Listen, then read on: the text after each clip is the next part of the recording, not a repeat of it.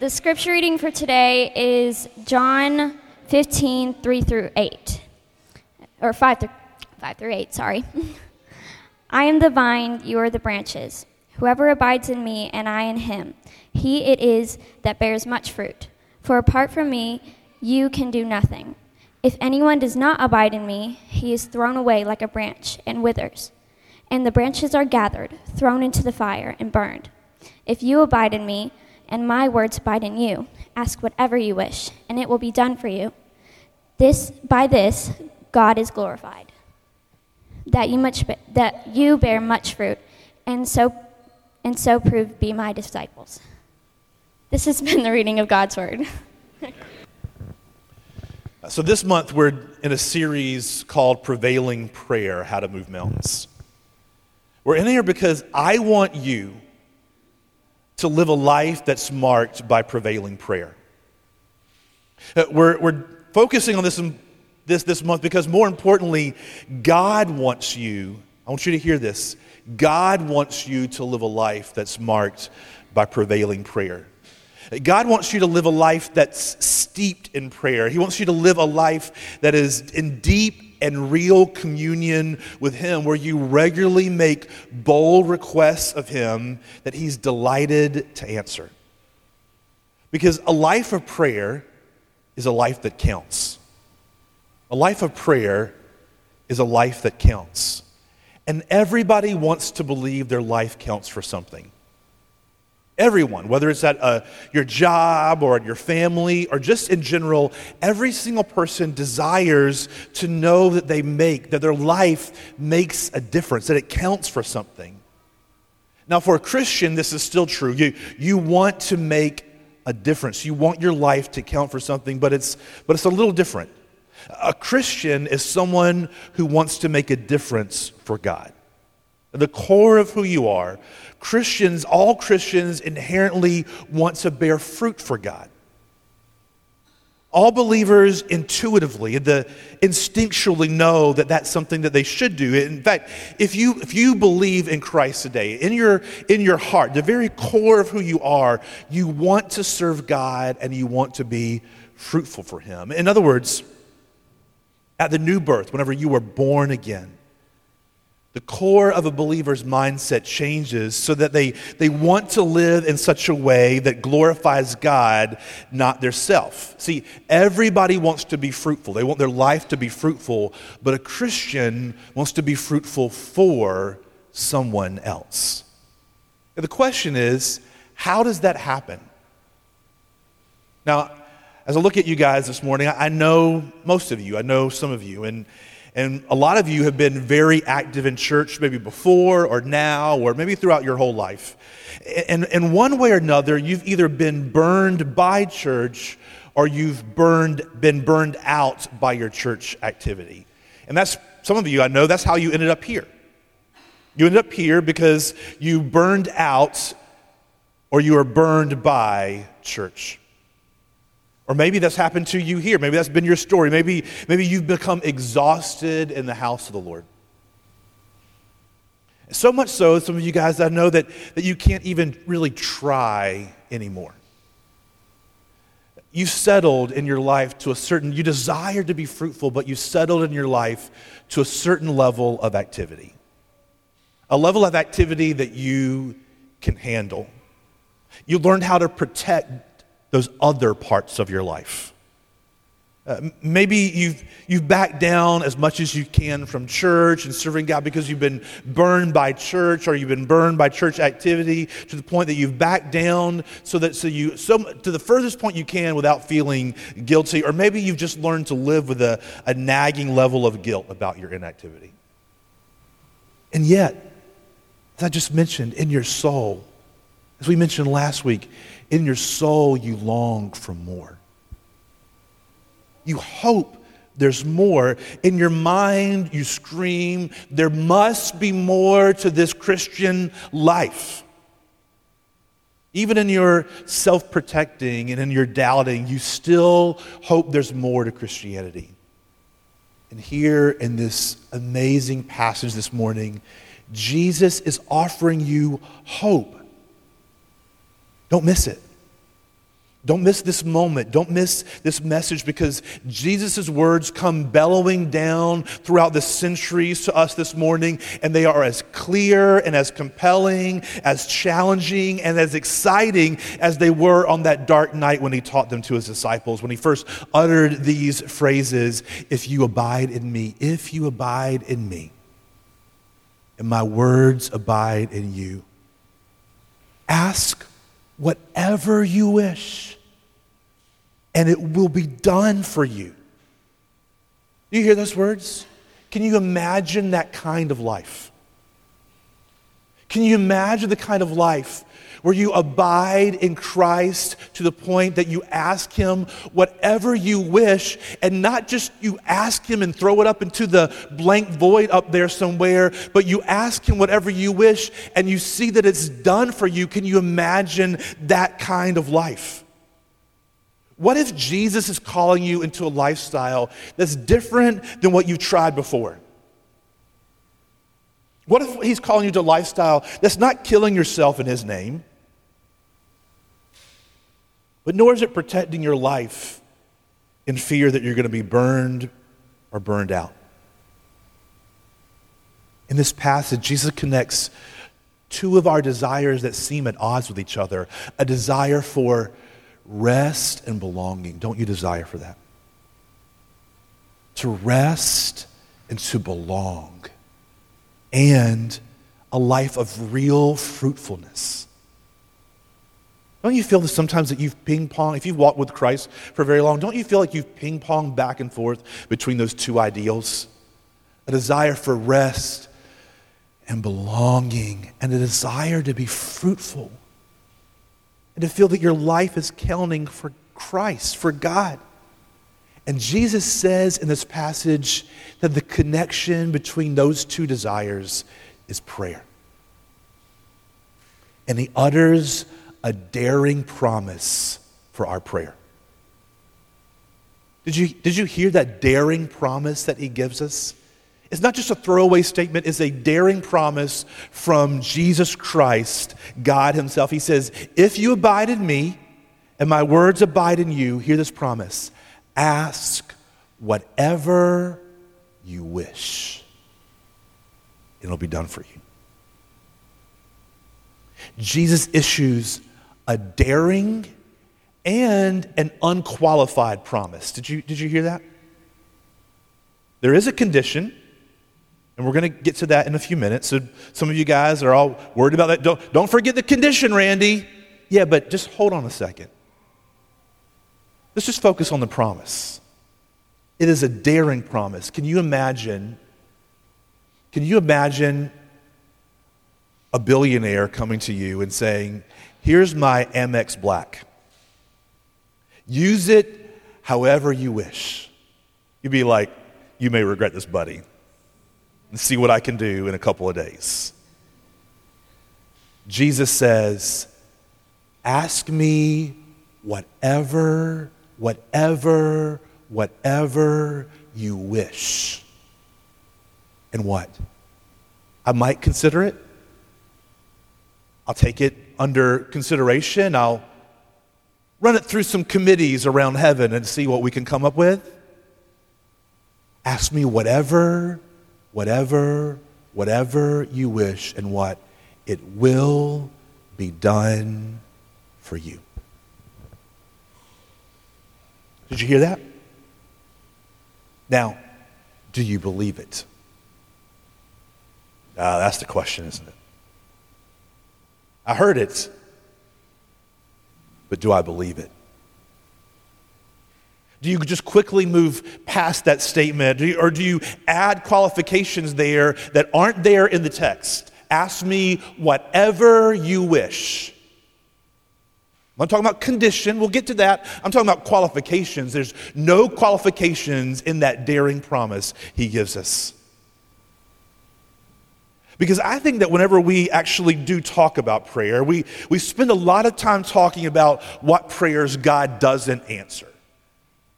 Have you noticed that when we talk about prayer, we spend a lot of time talking about what kinds of prayers God doesn't answer and what to do when God doesn't answer your prayers? We talk a lot about God being silent when we pray. And that certainly happens, but that's not the kind of thing that Jesus focused on in his teaching about prayer. Jesus said things like this that we talked about last week in prayer in John 14, 12, and 13. Truly, truly, I say to you, whoever believes in me will do the works that I do, and even greater works than these will he do, because I'm going to the Father. Whatever, whatever, whatever you ask in my name, this I will do, that the Father may be glorified in the Son. Now, anybody has to wrestle with these words, but if you're going to call yourself a Christian, you really do. Whatever you ask in my name, this I will do. Would ask whatever you wish, and it will be done for you. This is what Jesus is saying. Jesus is saying that those who follow him will be mighty in prayer. That's what he says.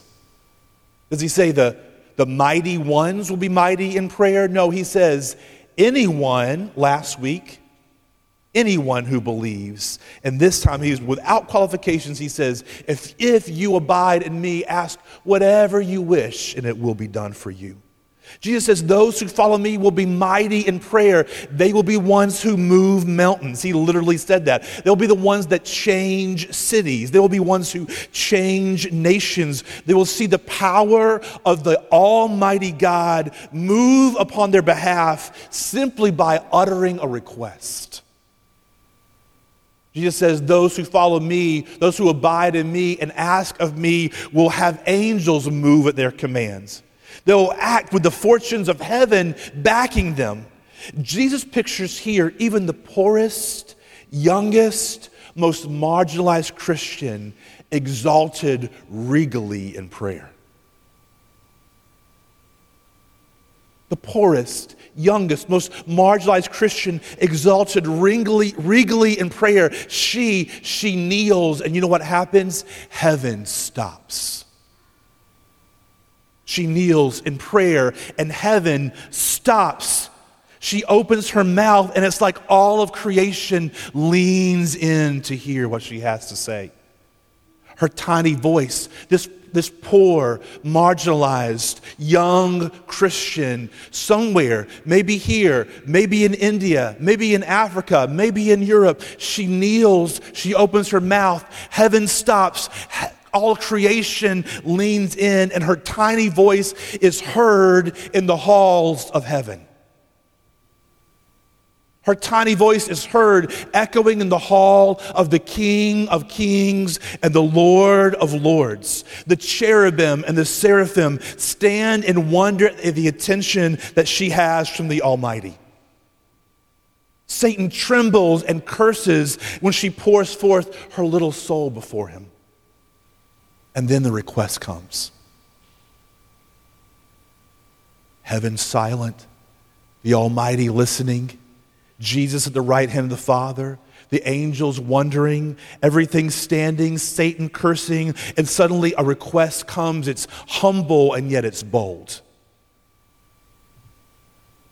Her simple request. And the, the Father smiles and the Son laughs in joy. A nod is given. Do it. And all of a sudden, heaven is in a flurry. The, the Holy Spirit speaks assurance to her soul. Tears fall from her eyes. She begins to sing praise to God. Angels are dispatched. Events affected. People changed. History made. Destinies altered. All, all before that girl stands up again. What does she pray for? Who knows what she did there in prayer? Could have been almost anything. She could have been for the soul of a friend whose life will be changed. It could be for a minister in another country, a man who was suddenly on the throes of death, for her school, for her neighborhood, for her church, for her children or her parents, uh, for a war, a meeting of world leaders. The number of things that she could have affected are innumerable at that moment. The real effect of the pouring out and the pouring on of the indwelling of the Holy Spirit, that's what this means. It means He is poured out upon the soul of a believer so that we are fruitful and we affect things for the world and for the kingdom of God. that we join in the Lord's mission and we're fruitful in doing so, that we are mighty in prayer. And if this kind of promise sounds outlandish to you, I understand it. If this kind of promise sounds outlandish to you, then you don't really understand the gospel very well. If this kind of promise sounds outlandish to you, then you don't really know Jesus very well yet. You might know him, but you don't know him very well yet. Because everything Jesus offers is extravagantly over the top. He offers you forgiveness for your sins. At what cost? His own life. He offers you a clean conscience. He offers you union with God. He offers you fellowship, not just union, not just forgiveness, but He offers you true, real fellowship with God, Father, Son, and the Holy Spirit. He offers you the Holy Spirit to dwell within you. He offers you His very name. He adopts you into the family of God. God the Father calls you His blessed and beloved son or daughter. He puts His robe and His ring upon you. He holds and keeps you now, and He secures your future. Everything Jesus offers to you is over and above the top. It is all extravagant. It is all lavish. It is all and unimaginably over the top. So if this promise, ask whatever you wish and it shall be done for you, if it sounds outlandish to you, then you don't know Jesus very well yet. What I'm trying to show you is your lack of faith. Your lack of faith to believe that God can and that He will answer prayer, like Jesus says here. Your lack of faith that God really wants to do this through you, your lack of faith that God, and this is important, I think, for most of you, the lack of faith that God actually wants to do this for you. For you. Not for somebody else, for you which finally gets us to the condition that he gave concerning the promise. Jesus said that there is a condition for this promise. Ask whatever you wish, and it shall be done for you. It is a condition, but it's also the grounds of the promise. It is a condition, but it's also, if you understand it, it's actually the grounds that give you confidence in the promise that He gives you to ask whatever you wish, and it shall be done for you. And it's also the reason that most of us don't ask. It's the reason that most of us don't persevere in our asking when we actually do. And it's the reason that most of us don't actually see answers to our prayer. Jesus says, If you abide in me, and my words abide in you. This promise of prevailing prayer, of being mighty in prayer, isn't just for anyone, it's only for those who are abiding in Jesus. But what does that mean? What does it mean to abide in Jesus? Why would that be a condition for this answer? And how can it be grounds that I can find confidence in my praying? For that, we need to look, go back at verse 1 and verse 5 of John 15. We see this phrase very similar in these two verses. In the, the, beginning of the section, Jesus begins, verse 1 of John chapter 15. Jesus says, I am the true vine, and my Father is the vine dresser. And then again in verse 5, right at the beginning of our passage today, Jesus said, I am the vine, you are the branches. Whoever abides in me, like a branch would abide in the vine Whoever abides in me and I in him, as the life of the vine flows into the branch, as the branch rests in the vine, the life of the vine flows into the branch. Whoever abides in me and I in him, he it is that bears much fruit. For apart from me, you can do nothing.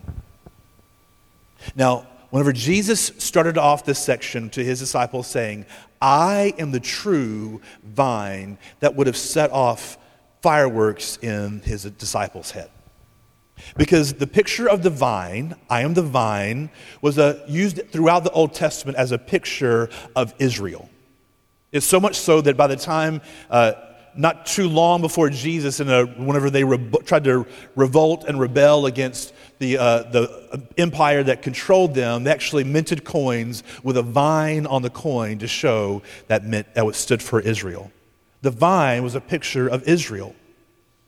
And throughout the Old Testament, we see this picture in these songs and these prophecies that the vine, Israel, was rescued from Egypt by God, as the people of Israel were, and then he planted it in the promised land.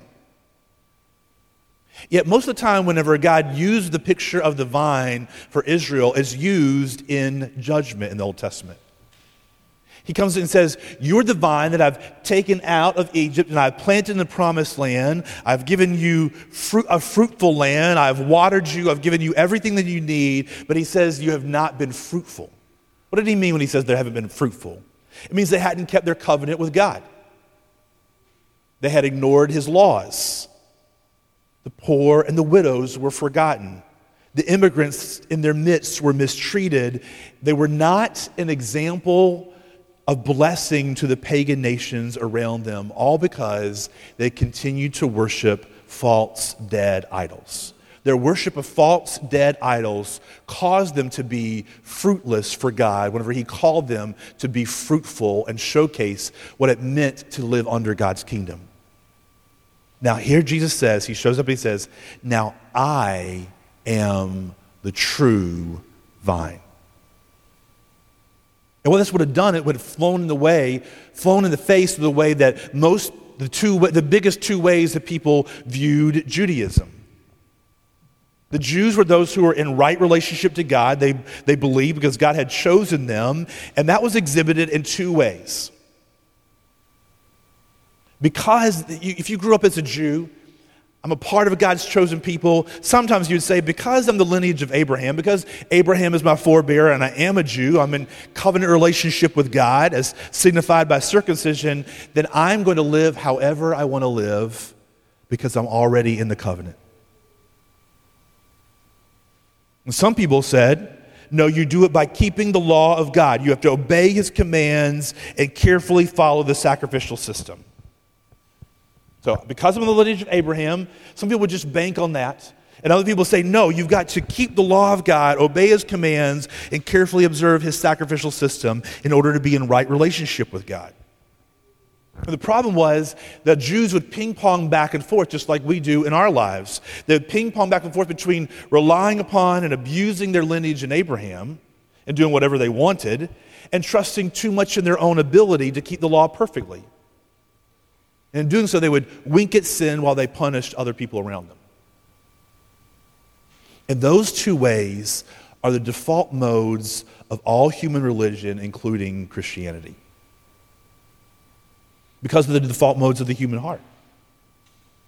I want to find a way that I can think I'm I'm right. I'm okay. I'm in right relationship with, with God, with others, with creation, even myself, without relying upon God or being accountable to Him. I want to find a way that I can feel right without being accountable to God or relying upon Him. And Jesus shows up and He says, Listen, it's not your relationship to Israel that puts you in right relationship with God. It's not your birth or your backgrounds or your performance that connects you to God. Your standing to God is solely based upon your relationship to me. I am the true vine. He says, I am the seed of Abraham. I am the keeper of the covenant. I am the lamb that was slain for your sin. And I am the true vine. And you can't come to the Father by any other way. You can't come inside. You can't get right any other way. And it makes sense, right? Your relationship to God is determined by whether you're in relationship to God in Jesus.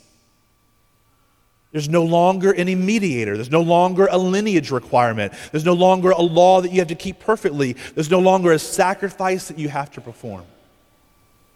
But you know what happens? We still look to rebuild those same laws. We still either rely upon because I have the name of a Christian, I'm okay and I can do whatever I want to do, or we try to keep our rules and regulations stringently, feeling that we can make our own way, make our own righteousness before God, and we demand other people to do the same because the default mode of our hearts is self righteousness. We think we actually want something between us and God because we don't want to utterly rely upon Him. So, even in Christianity, we'll find other ways. But there's no path to God that way.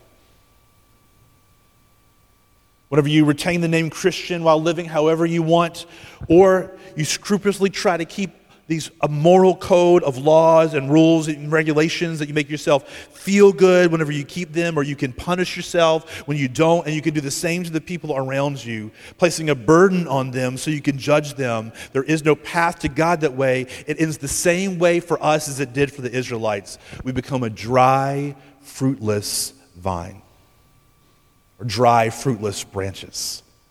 If anyone does not abide in me, he is thrown away like a branch and withers, and the branches are gathered, thrown into the fire, and burned. The only way through Jesus, the only way is through Jesus, the true vine. And here's what it means to abide in the vine. Here's what it means to be engrafted into the vine not relying upon your lineage, not trying to run from God, neither trying to perform on your own to get in right standing before God. Instead of being going through Jesus alone. It means, first of all, incorporation. You are incorporated or being placed into, through Christ, you are placed into right relationship with God. You're brought in. It also means mutual indwelling. It means that you dwell in Christ and Christ dwells in you. And it means fruitfulness. Only in Christ, as you dwell in Him and rely upon Him alone, as you submit to Him and rely upon Him alone, can you find true fruitfulness and true flourishing. What does it mean to abide in Jesus? It means to reject any other allegiance to anyone or anything else other than Him. Not just having Him be your highest allegiance, but rejecting any other allegiance other than Him. If your allegiance is to your family, to your career, to making a certain amount of money, if your allegiance is to a country or a political party, if your allegiance is to a certain lifestyle or culture, if your allegiance is to anything in addition to Christ, then you are not going to be dwelling in the vine. It means to reject any other claim before God, to reject that I have any claim to owe anything from God except through Jesus Christ. He doesn't owe me anything except what he offers me through Jesus, which is everything, but he is the only way to God. There's no way I can prove myself. There's no way I can be good enough or strong enough or smart enough in order to convince God to look upon me favorably. It only comes through Jesus. That means you have to accept your own brokenness. It means to abandon yourself, your life, your goals, your aspirations. Abandon everything to Jesus.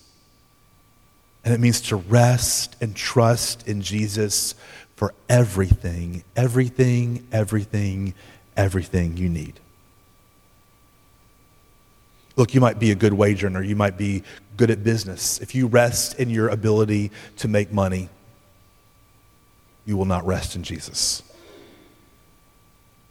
if you rest in your ability to be beautiful or attractive, you will not rest in Jesus. If you rest in a hope because you're saving for the future, you will not rest in Jesus.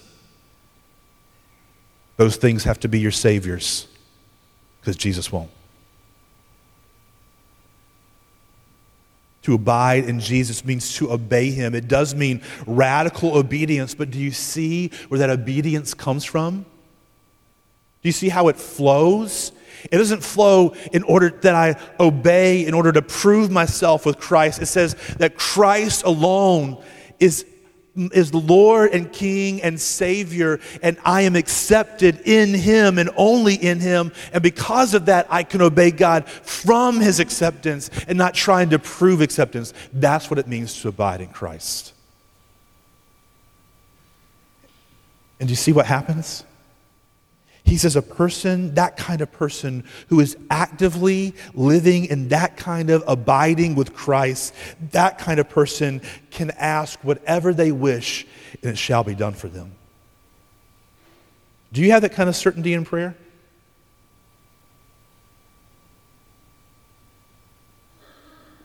Are you in a place where you can say, I am given whatever I ask? Do you really even believe that this is a, a true and real promise from the God who never lies? Or does your prayer life look more like offering half court shots, just throwing them up, hoping that the law of probability, by the law of probability, one of them will finally go in? That's not faith. That's not abiding in Christ. And yet, Jesus says that that kind of certainty is possible. He says that those kinds of answers, the whatever you wish kind of answers, those exceedingly abundantly above all that we can ask or think kind of answers, those kind of answers are offered to everyone who abides in Him, he says. If not, then it means that you aren't abiding in Him. It means you're looking for a, a different kind of source and a different and living for a different object than the vine.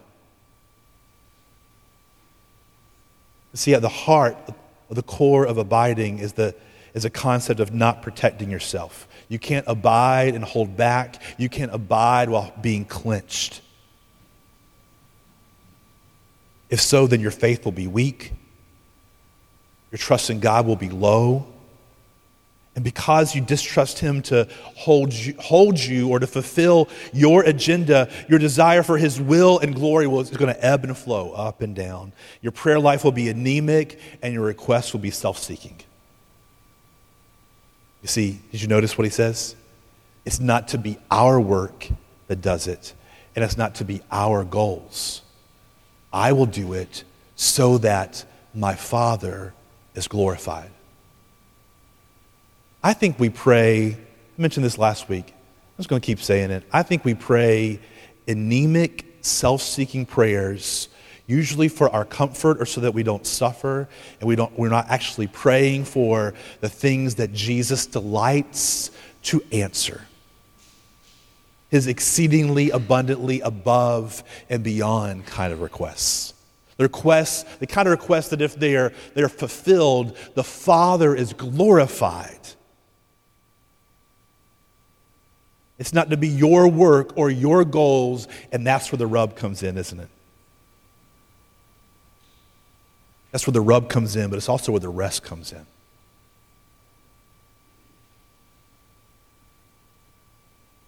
See it.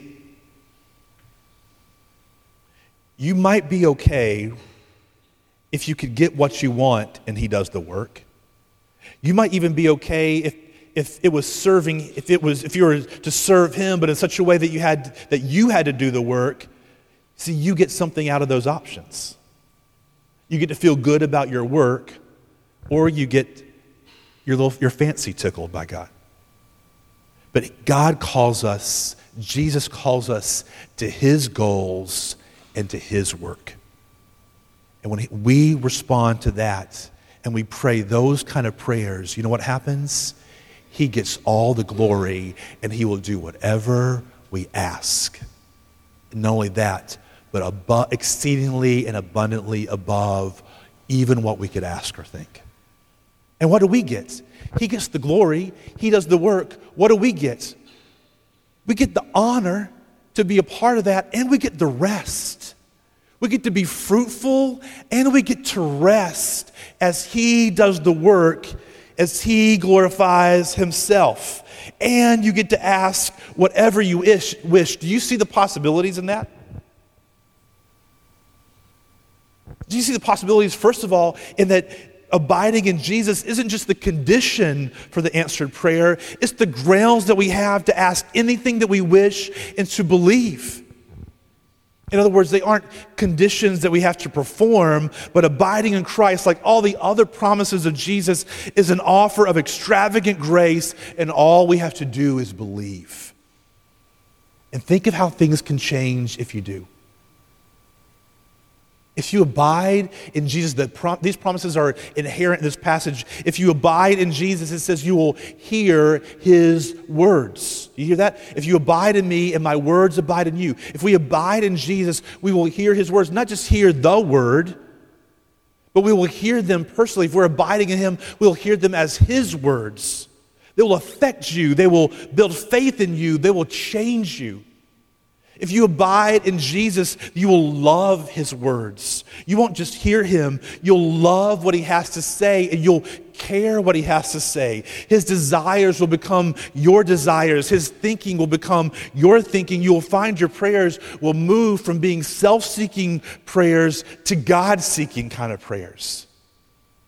If you, as you abide in Christ, as you abide in Jesus, you'll pray his words back to him. And this is where your prayers can become amazingly bold. Father, you said right here that you would do this. And I'm asking as a child in the name of Jesus that you would do what you said you would do. And those are the kind of prayers, he says, I will delight in answering. You can ask me whatever you wish because those are the deepest desires of your soul. Ask me whatever you wish, and I will do those you. Don't you want to see that? Don't you want to do that? Don't you want to be a part of that? Do you want to live and breathe and accumulate wealth and build a house and move here and move there and date this person and marry this person and have kids and send them off to college? Do you want to do all those things and at the end close your eyes in death and not have participated in this? Do you want to build your kingdom? Or are you desperate to see God build his kingdom in you and through you for his glory alone? Are you ready? Are you ready to give up on your self seeking, comfortable life and pray bold prayers that Jesus will delight in answering? And it may bring what you would consider today lack of comfort to you. It may cost you but oh, it'll be worth it. What does it profit a man if he gains the whole world and yet loses his soul? But what does it profit that man who gains the whole world through Christ? Who dares to believe, who dares to pray, who dares to hold on, who dares to say, God, this is what you said you will do, and I'm holding on to you to say, Do it, Lord. Because if you abide in Jesus, you will persevere in prayer. How do we find the energy and the confidence to continue in prayer when you don't first see an answer? Elijah prayed a prayer. He believed it so much, he sent a servant to go look for the cloud and he didn't see it. So he prayed more and sent him again, and he prayed more and sent him again. He believed that God would come through. He prayed again and again, expecting an answer. How can we do that? We do that by abiding in Him. There we find the energy and strength even to wait, even to pray and continue and to not give up. We bombard the gates of heaven with the very energy of heaven because we are in Christ and He is in us. And all that He has is ours, and all that we have is His. So nothing is lost and no fear lives there as we abide in that that vine. He speaks a special assurance to our souls. He, I love you. I am with you. You are mine. Your prayers are heard, which leads us to the last lasting effect of abiding that can have on our prayer. At least the last thing that we can discuss this morning. As we abide in Jesus, His Spirit Himself will lead us. God's Holy Spirit poured out on and within us will speak to us. He will actively lead us. He will show us things to pray. He will place burdens on our heart. He will often tell us when our prayer has been answered, even when nothing yet has changed, when we don't see the answer coming. Even before anything changes around us, He will speak to us even as we speak to Him in prayer. What an amazing promise. But the question is is this your life? Do you this morning, do you even know this Jesus? Are you in him? That's the prayer that you've got to pray this morning.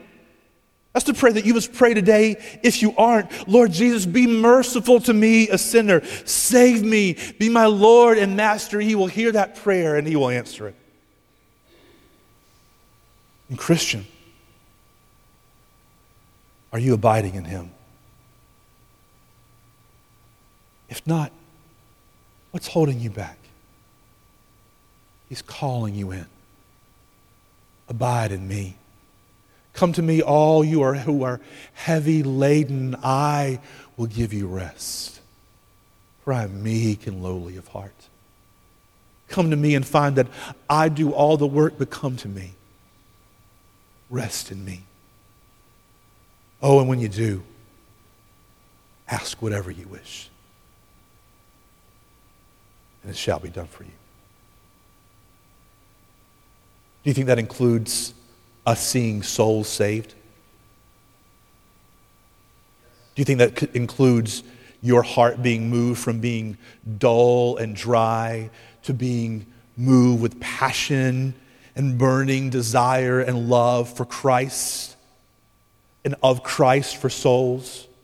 Could it mean you serving in different capacities, not just in church, but in, according to your giftings and abilities and desires, exactly in the neighborhood and the home and the workplace and the family in which He has placed you? Do you think He could take you and use you and do exceedingly abundantly and above all that you could ask or think? He can, and He will. If you abide in me, ask whatever you wish and it will be done for you. Let's not let today, guys, let's not let this lifetime pass without us doing that. Who knows what he could do? But I dare to believe. I'm asking some bold prayers. And I believe he will do whatever I ask for his glory and for our joy.